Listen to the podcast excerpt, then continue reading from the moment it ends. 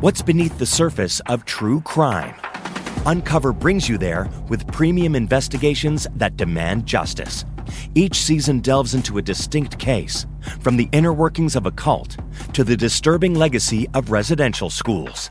Promising new content year-round, Uncover will take you on a journey through explosive revelations with hosts dedicated to revealing the truth. Uncover, the best in true crime. Find it on the C B C Listen app or wherever you get your podcasts. This is a C B C podcast.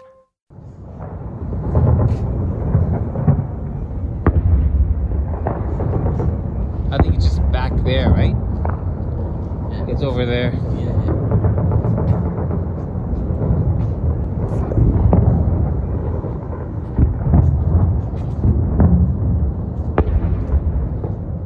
The sound you just heard came from a hospital in Khan Yunis, Gaza, and the voice was Doctor Yasser Khan, a Canadian ophthalmologist. He was volunteering there and recording what he saw and heard around him. You're saying next time what? Next time. If you stay. If I stay. If I stay, you go. Wow. Is that, that's a tank, right? No, no. Bombs. That's bombs? No, bombs. That's sabotage. Not tank. What does a tank sound like? No, no, it's not tank. Doctor Khan got back from Gaza last week and has joined me in our studio. Just a warning. We'll be talking about some graphic details of what he saw there. Doctor Yasser Khan, good morning. Good morning. Thanks for being here. Thank you for having me here. Where were you when you recorded what we just heard? I was uh, right in Khan Yunis at the European Gaza Hospital in the Gaza Strip. How close to you were those explosions? They're less than a kilometer away, actually. Um, they're actually very loud and uh, and constant. Uh, it almost became just part of the background, uh, especially for the, I mean, it still took me a little while to get used to, but for the Palestinians that were there, it was almost in the background, and it was almost constant every hour, sometimes more than every hour, yeah. Would you hear it, or would you feel you it as well? You would hear it, you would feel it in what, your body. So what did it feel like? It felt like basically thunder. It, it sounded like thunder, but Uh, unlike thunder, everything shook. So the uh, building shook. You could feel it in your body. And uh, it was unsettling at first, but then as sad as it may may seem, I got I got used to it because it would just happen. And sometimes it would startle me, but yeah, it just you could feel it in your body. And it was only less than a kilometer away. So you always had that worry, well, what if it just falls and, you know, the aim is off and whatever, but that's a worry that they they live with on a daily basis. So the other doctors, as you said, it's a bit unsettling because you're just getting there, but the yeah. other doctors who are around, and I want to talk about the work that you're doing with them, but how are they responding to what we just heard? They could tell whether it's an F sixteen bomb, whether it's a tank bomb, whether it's a missile that's fired, whether it's a, a, quad, a quadcopter, which is a drone that fires missile. It's a weaponized drone. They could tell the difference between all those fires, which is kind of... Um, you know, you don't usually live like that here in, in, in Canada, where we can tell the, you know, the just from the sound of the blast, what kind of weapon was used for this bomb. You know? And as it's happening, they're just continuing to go. They're just about continuing their work. to go. Actually, when I was there, they were just the most generous people. They would. There's no food, but these doctors, these surgeons I was working with, uh, they would cook food for me. And and because everybody's lost their homes, about eighty percent of people have lost their homes. They've been destroyed by missile or bomb attacks. So they're all displaced, and they're living in these small dorm rooms, which are you know with with two beds in them, and within which they have like a portable cooker. And so they would make the meals in the room. So while the bombs are in the background, getting closer, they're cooking. Uh, falafel because uh, they got they're able to get some kind of mix for, for falafel, mm. which is un, unusual, uh, hard to get, and that's what they're making for me while this is going on. Yeah. Why did you go to Gaza? Well, I've been a lifelong humanitarian. I've been to about forty different countries in Africa, Asia, South America, doing work like this, teaching and things like that.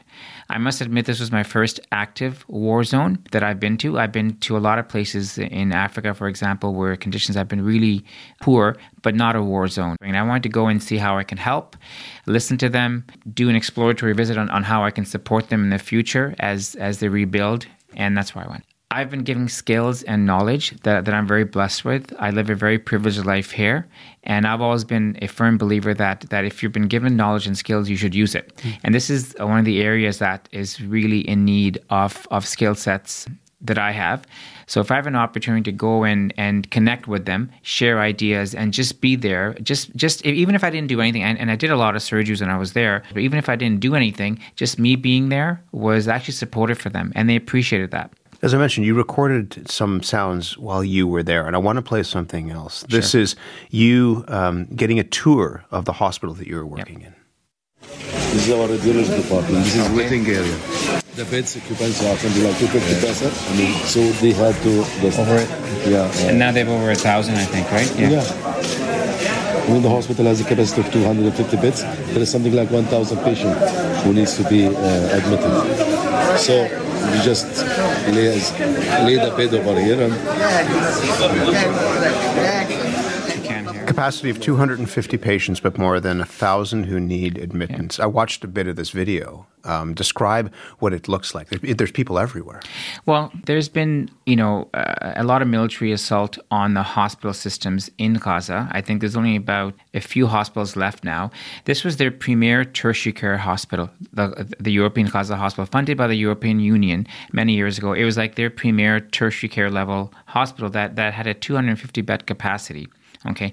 Now what's happened is that because people relatively perceive the hospital to be relatively um, safer than being outside. And so what ha- what's happened is it's become a mini refugee city of displaced people where there's about twenty thousand people living in the hospital and outside the hospital. Patients itself, they have about two thousand patients with a two hundred fifty bed capacity. So patients are all over the floor, uh, they're outside, inside, some with major head trauma, major orthopedic injuries, major soft tissue injuries. People have set up shelters that you probably saw in the video, um, and these aren't tents because they have, they've not been given access to proper tents. These are uh, makeshift shelters that they've made with blankets. And these are the bed sheets that are, exactly, that are hanging there? Exactly. Bed sheets, uh, plastic sheets, blankets. And what are, so just describe what those are. Um, it's where they live. It's where they live. They live inside. Some of them have mats on the floor. Some don't. So some are, are, are sleeping on, on either bare floor or a sheet of cloth. Now, the unfortunate thing is that these people all had homes. They weren't homeless. They all had homes. And many of them moved five, six times. So families of six, seven, eight people living in this small square of an area covered by sheets for privacy and things like that. Many of them are patients. So if you walk the hospital hallways, you can tell the hospital was a fantastically modern, relatively speaking, hospital. But now every hallway is lined with shelter. So there's people inside and outside. At nighttime, when you um, when you go, um, uh, when I go home, and, and often I'd operate from nine p.m., nine a.m. to ten p.m., people would be asleep. It, it'd be almost like a zombie movie where you see people in the hospital at night sleeping all over the floor. And home for you. I mean, as you said, I mean, the, yeah. the health workers that you're working with are yeah. essentially living in that area themselves. Well, yeah. So, uh, so what happened with the uh, with the healthcare workers, the doctors at least, is that they used to have a, a call area, call rooms for, for doctors who would be on call. And so that's where all, they'd sleep overnight or something like that, or just be waiting yeah, while they were on call. Yeah, but now they're living there. So there's families of, so a lot of doctors have moved their families uh, into these. So there's families of five or six living in this small one, uh, actually not even one bedroom, like small room with two beds. And that, and they're cooking in there, and that's where the doctors are staying. Yeah. How are they doing? Uh, Palestinians, I discovered, it's my first kind of contact, uh, first time going there, are an amazingly resilient resilient people. I mean, I mean, the suffering there, uh, Matt, is, is is immense. I mean, I know I, I've been following social media the last three months, but when you go there, you experience how much the suffering is. I mean, uh, they are working twenty-four seven, so there's no money coming, but yet they're working twenty-four seven. They're exhausted. Most of the healthcare workers are not paid, okay? Basically, patients are coming in, and, and I saw this for myself every hour. Mm. Uh, there's patients coming in. Every time there's a bomb, we say, uh, they say, well, you know what, give it ten minutes, all of the mass casualties will start coming in. And these are children, women, boys, men that have, that come in with limbs lost, um, with head trauma, with uh, that classic shrapnel face. I don't know if you've ever seen that before. Um, you have a face with multiple red dots all over the face, almost like red, um, you know, pimples all over the place. And each red dot has either steel or wood or concrete in it. And that's uh, the shrapnel from the explosion. Yeah, exactly, right? And so what happens with, with, especially with me being an ophthalmologist, is that when an explosion happens, uh, you don't cover your eyes because you don't know what's happening, right? So the shrapnel also goes into the eyes, and that's why people are losing eyes. Mm. And when they come in, people are focused on the immediate trauma of broken legs, of head trauma. They forget about the eyes initially. Then later on, they realize, oops, the eyes also need attention, right? So a lot of them have gone blind. And, you know, it's... For me, uh, the hard thing was these were children who were like two, six. The ones I operate on, I took actually eyes out. So I took about ten eyes out when I was there because of, and these were like two, six, uh, thirteen, sixteen, seventeen year olds who are basically blind. And I mean, it's, um, I mean, the amount of amputations I saw, I've never seen. I saw fifteen being done in one, one day, both legs, arms. There was, there was one, uh, two boys, two brothers, uh, sixteen, fourteen and fifteen and seventeen year old. And one of them had an above groin amputation. I don't know if you can kind of figure that out. That's mm-hmm. above groin, okay, amputation. I didn't even think they could do that, to be honest. I mean, eventually, and I had to look at them for their eyes, but both boys ended up dying. They didn't survive. You said there were a lot of children that you're, you're working yeah. with and working on and yep. operating on. Yep. Um, is there one in the sweep of, of the patients that you saw, a story that stands out to you? I mean, that must be really hard to pick, yeah. but it, but just to give something that will stay with you, a story that would stay with you.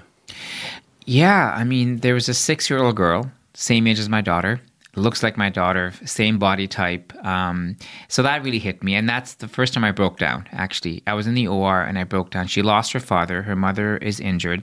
And she basically had a shrapnel, a stone about three or two or three inches that went uh, into her eye and just shattered her eyeball. So I had to take the eyeball out. But you saw this tiny soul who's done nothing. She actually was living in a shelter right next to a building that was bombed. So the building that was bombed uh, indiscriminately, uh, the whole family died there. But she was in a in a makeshift uh, shelter right next to it, and she got uh, you know this shrapnel in her eye, shattered her eyeball. And I thought to myself, I saw this tiny soul sitting there, and, and I could relate being a father. I just said, you know, she's done nothing at all to deserve this. And I took the eye out. Um, there's a big rock um, that I took out. Um, I've got a video of it, and um, it was just shocking how big it was. And, and that's it. I mean, um, her whole life has changed, and she's only six years old. And that's just one story. There's thousands of those stories, yeah.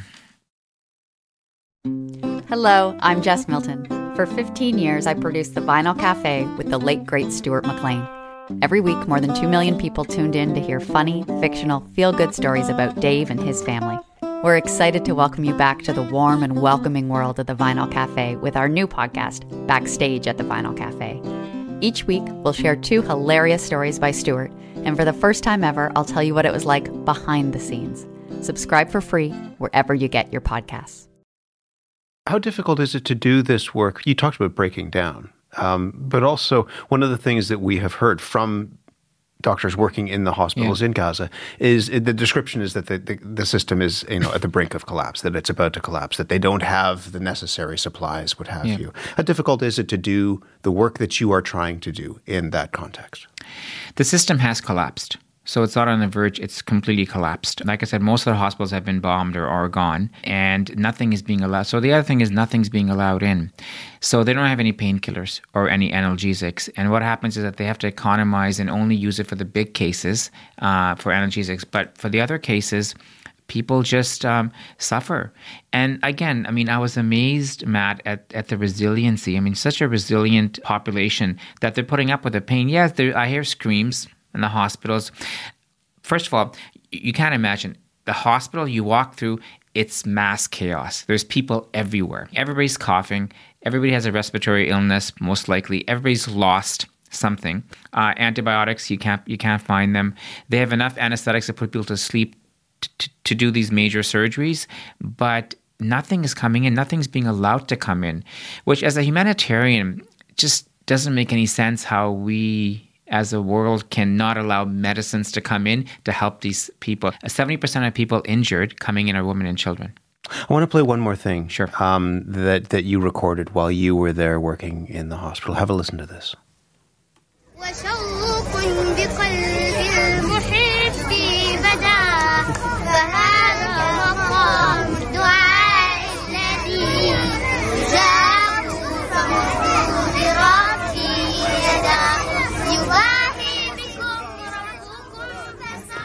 Can you tell me about the reaction that you just had in hearing that? Um, yeah, it just uh, it, it broke me down then, and it, it breaks me down now, because there's a lot of children, a lot of children in in in, in, in this hospital, in in the makeshift camps. There's children everywhere, and this was and they have they've lost their schools and their and their lives, and there's nothing for them to do. There's no schools. There's nothing. They're living in, in on the floor outside, and so, but yet they're still smiling.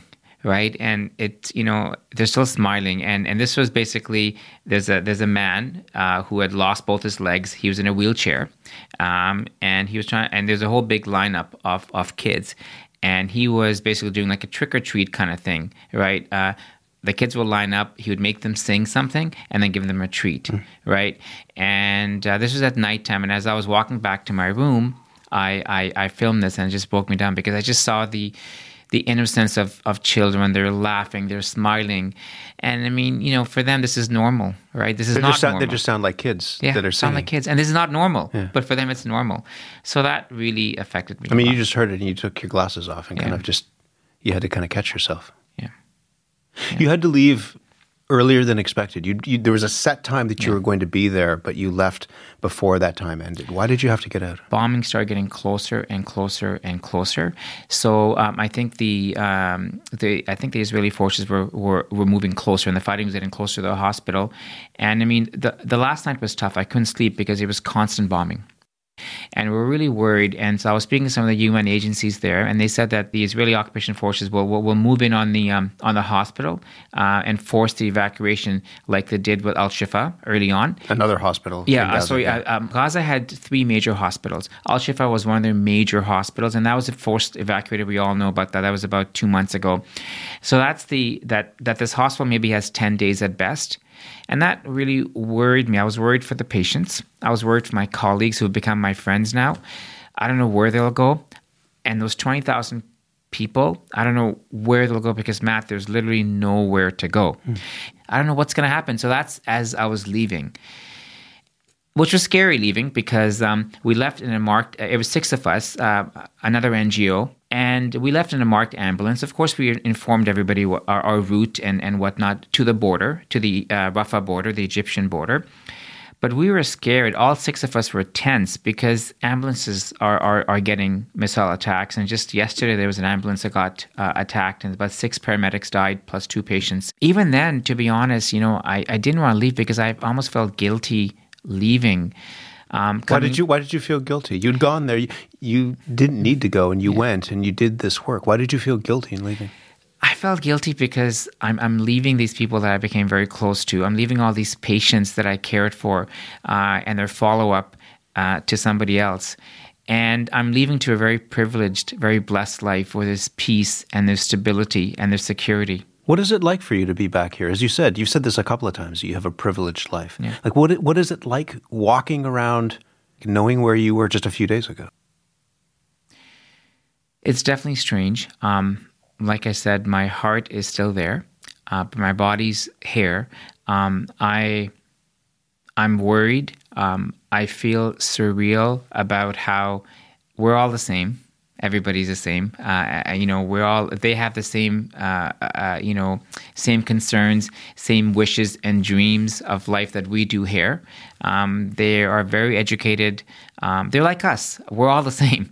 It saddens me. Yeah. Will you go back? Do you think? Yes, you I will go. Back. You, I, I didn't even finish that question. You said yeah, you were without a heartbeat. Back. I'd go back. Yeah.